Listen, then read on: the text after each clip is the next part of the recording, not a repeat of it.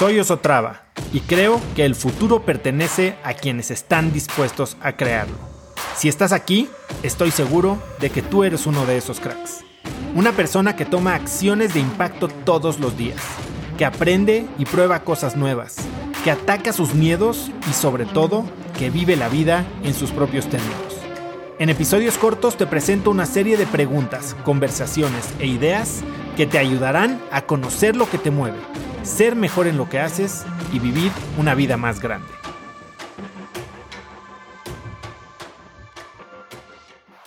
El crecimiento exponencial parece que no es hasta que nos sobrepasa. El crecimiento exponencial es lo, lo das por perdido, lo das como por insignificante hasta el momento en que es imposible de negar, de frenar y de comprender. Y para eso hay un ejercicio que hacen, de si tuvieras que llenar el lago Michigan, el lago Michigan es este lago en el que, está, eh, donde está Chicago, en la frontera entre Canadá y Estados Unidos. Y lo quisieras llenar echándole 30, 30 mililitros, es decir, una onza de líquido, de agua, el primer año. Y después una onza exponencial, el doble, cada dos años, pasarían 70 años y pensarías que no está pasando nada. Tal vez habría charquitos por aquí, por allá. Pasarían 80 años. ¿Y sabes qué tendrías? Tendrías el lago Michigan lleno hasta el 8%. Y entonces parecería que el avance, que el progreso es inexistente. Parecería que todo el trabajo que se ha hecho hasta ese momento es inútil. Pero la magia sucede en ese momento. Porque en los últimos cinco años, del año 80 al 85, se avanzaría el 92% que queda restante y quedaría lleno en su totalidad. Y ese es el poder de la exponencialidad. Eso es lo que lo hace tan, tan fascinante y a la vez tan terrorífico. No pasa hasta que pasó. Y la ley de lo exponencial eh, se amarra o es la base de una ley que probablemente ustedes en el negocio de tecnología conocen muy bien, que es la ley de Moore. La ley de Moore fue creada por Gordon Moore, que fue el fundador de la compañía Intel. Y decía que el poder o el número de transistores en un, en un microchip se doblaba cada dos años, al mismo tiempo que el costo se cortaba en la mitad. Y esa ley de Moore que se, se publicó en 1965 sigue vigente a la fecha. Sigue vigente a la fecha. ¿Cuántos años después?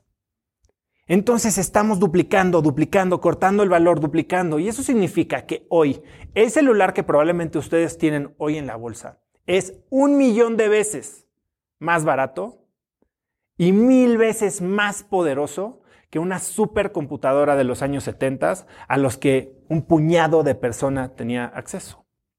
¿Qué significa? Que su celular, el poder de comunicación que tienen hoy en la bolsa, el alcance, la conexión que tienen con el mundo hoy en un dispositivo, incluso hasta de gama baja, es mucho mayor que lo que tenía Bill Clinton, presidente de los Estados Unidos, a su disposición. Es fascinante. Ahora llevemos la ley de Moore al punto en el que se inventaron las computadoras electrónicas, en 1940. Hoy, en 2020, estaríamos en el año 80. ¿Eso qué significa? Que el progreso de poder computacional que hemos logrado hasta este momento es simplemente, como lo vimos en el lago Michigan, el 8%. Y que en los próximos cinco años veremos mayores, más grandes, más eh, revolucionarios desarrollos tecnológicos de lo que hemos visto en casi un siglo y multiplicado por 10. ¿Qué significa eso para nosotros? Significa que el futuro, como lo decía eh, William Gibson, el futuro ya está aquí, pero no está equitativamente distribuido. El futuro ya nos alcanzó y ya no evolucionamos de manera lineal, sino que evolucionamos de manera exponencial. Todo se está acelerando. Necesitamos empezar a visualizar un futuro totalmente diferente. Necesitamos empezar a pensar ¿Cómo se verá el futuro si las reglas con las que estamos acostumbrados a pensar ya no aplican? Y para esto hay una historia que a mí me gusta mucho, que es una historia de una persona que queda atrapada en una, en una inundación y queda atrapada en, en, el techo de su casa, como pasa, viendo cómo el agua arrasa con todo a toda velocidad cerca de donde él está esperando ser rescatado. Pero este hombre tenía una ventaja. Este hombre era un hombre de fe y él estaba 100% seguro de que Dios lo iba a salvar. Así que cuando pasó un jeep 4x4 de rescate y le dijo, ven, venimos a salvarte, dijo, no, no, no, tengo fe, Dios me va a salvar. Y lo dejó ir. Y después pasó una lancha y le dijo, ven, te vengo a salvar, súbete a la lancha y salva tu vida. Estoy seguro, soy alguien de fe y estoy esperando a que Dios me salve. Después pasó un helicóptero, le tiró una cuerda y el hombre lo dudó, pero dijo, mi fe es fuerte, sé que va a pasar, sé que Dios me salvará y dejó ir esa cuerda. ¿Y cómo pasó? Subió el nivel del agua y el hombre se ahogó. ¿Y qué es lo que pasa cuando llega al cielo? El hombre llega al cielo, se para frente a Dios y le dice, Dios, yo tengo toda la fe en ti, o al menos la tenía, y me abandonaste, creí que me ibas a salvar y me dejaste solo. Y Dios con toda la calma se, voltea y le dice, te mandé un jeep, una lancha y un helicóptero, pero no las decidiste aprovechar. Y la realidad es que es lo que nos está pasando ahora. Hay veces que tenemos tan fijadas nuestras maneras de pensar y el futuro como lo nos lo enseñaron tal vez, el futuro pensado con las limitaciones que existían cuando tuvimos esos sueños, que al no ser revisitados, entonces perdemos las oportunidades que pasan justo frente a nuestras narices. Perdemos las oportunidades que vienen disfrazadas es Dios disfrazado de lancha, de jeep, de helicóptero, porque estamos tal vez idealizando que el futuro va a llegar como una mano que sale del cielo y nos va a cargar.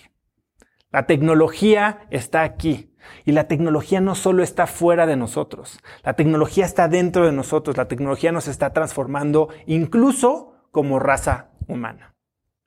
El tiempo que ha pasado o que tiene que pasar entre lo que imaginamos y lo que hacemos realidad se ha comprimido de una manera en que hoy podemos llevar conceptos como compañías, desarrollos tecnológicos, incluso construcciones físicas del concepto a la realidad en cuestión de incluso horas.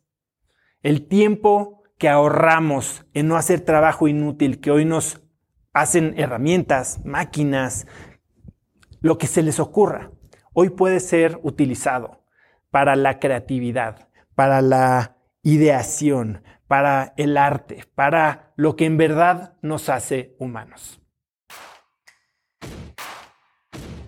Conecta conmigo en Instagram como arroba osotrava y dime qué te pareció este episodio.